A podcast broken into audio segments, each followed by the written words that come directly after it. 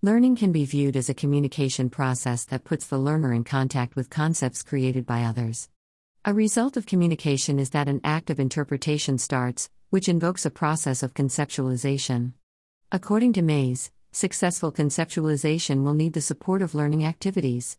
Hence, machine mediated communication is important for creating online e learning opportunities, not only for relaying communication content, but also for supporting the cognitive processes associated with the necessary learning activities required for conceptualization. In Laurillard's conversational theory, a communication loop should be established between learners and teachers. The articulation element in this loop is necessary for engaging the learner in a collaborative activity, which is essential for developing further the conceptualization process.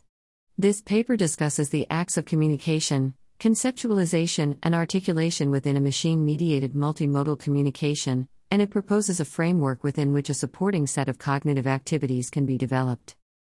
Communication download